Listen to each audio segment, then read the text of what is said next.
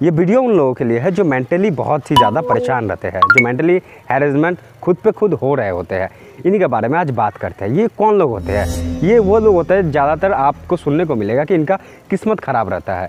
इनका किस्मत ख़राब रहता है और इनके साथ कुछ अच्छा नहीं हो रहा है। वो हमेशा परेशान दिखेंगे आपको और कहीं ना कहीं वो लेके अपने प्रॉब्लम पे ही ज़्यादा फोकस करते हैं, बात करते हैं। लेकिन इनका प्रॉब्लम सॉल्व नहीं होता है।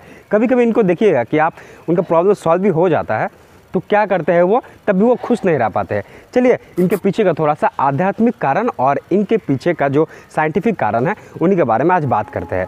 ये क्या होता है कि हमारे जीवन में बहुत सारे ऐसे घटना होती है, जो अच्छे भी होती है और जो बहुत सारे बुरे भी होती है। वो घटना क्या होती है? जैसे एग्ज़ाम्पल के तौर पे, आज आपने किसी का पॉकेट मारा तो आपके लिए अच्छा दिन हो गया, या फिर आपका कोई पॉकेट मारा तो ये आपके लिए बैड लक हो गया। ये एक एग्ज़ाम्पल के तौर पे हम लोग समझते हैं चीज़। तो ये जो पॉकेट मारने वाला सिन सिनारा है, जो आपने मारा तो आपको अच्छा फील हुआ और कोई और मारा तो आपके लिए बहुत ही बड़ा घाटा हो गया। तो यहाँ पे जब घाटा हुआ आपका तो आपको लग रहा है कि आपका बैड लक हो गया है या फिर आपका टेंशन में है, दुनिया ऐसा है, मेरे साथ ही ऐसा क्यों होता है? लाइक नोबिता वाला फीलिंग आ जाता है कि नोबिता के साथ में आप देखते होंगे, अगर डोरेमोन देखे होंगे तो उनके साथ कितना बुरा होता है। लेकिन उसके साथ अच्छा चीज़ भी होता है। अच्छा चीज़ क्या? है उनके पास डोरेमोन है। लेकिन सेम इसी तरह का इंसिडेंट जो हमारे लाइफ में होता है, वो सब चीज़ हम लोग को देखते हैं। अच्छा चीज़ हो रहा है, वो पे फोकस नहीं करते, बुरा चीज़ होता है, उसी पे ज़्यादा फोकस करते हैं। अब थोड़ा सा यहाँ पे आध्यात्मिक की ओर आते हैं, थोड़ा सा रिलीजन को लेके बोलते हैं कि क्या होता है। अगर आपने गीता का पाठ पढ़ा होगा या फिर किसी के मुँह से भी सुना होगा गीता का, और जो वहाँ पे क्या बोलते हैं, हमेशा सकारात्मक विचार रखने के लिए। सकारात्मक विचार से मेरा तात्पर्य यह है कि हमेशा जब आप पॉजिटिवली सोचते हो कोई चीज़ को लेकर तो आपके लाइफ में उस चीज़ में फोकस बनता है और जिस चीज़ में आपका फोकस रहता है, वो ऑटोमेटिकली उसमें आप ग्रोथ होते रहते हो। अगर आप नकारात्मक चीज़ में या फिर आप बैड लक में ज़्यादा फोकस करोगे तो आपके लाइफ में वही नकारात्मक चीज़ ज़्यादा से ज़्यादा होगा। और सेम वही चीज़, अगर पॉजिटिव चीज़ की ओर बढ़े तो सकारात्मक चीज़ आपके लाइफ में बहुत ही ज़्यादा आगे ग्रोथ होगा। तो इसी तरह से हमको समझना है। अब एग्ज़ाम्पल के तौर पे यहाँ पे आध्यात्मिक वाले के लिए बात करते हैं और आपको होना भी चाहिए।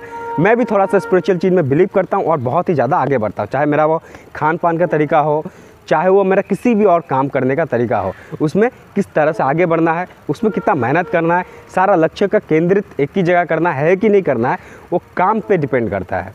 ठीक है, वहीं पे बात करते हैं। देखिए, आध्यात्मिक में क्या बोला जाता है? हम लोगों को हमारे जो आत्मा है उस पर फोकस किया जाता है। ठीक है?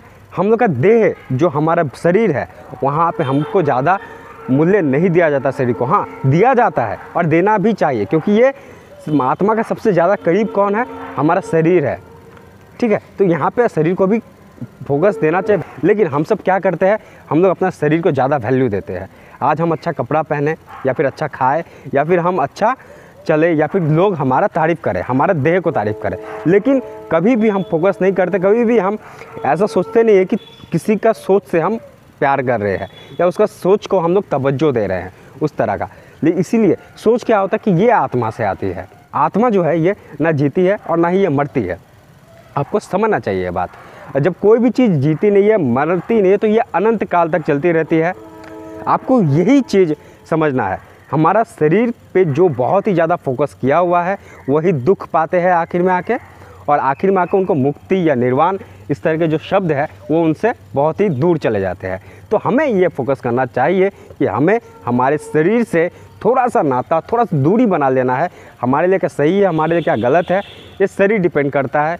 हमारा जो मन है, उसको शुद्धि किस तरह से हो, वहाँ पे हम लोग ज़्यादा फोकस नहीं करते। तो मन की शुद्धि की ओर फोकस करें।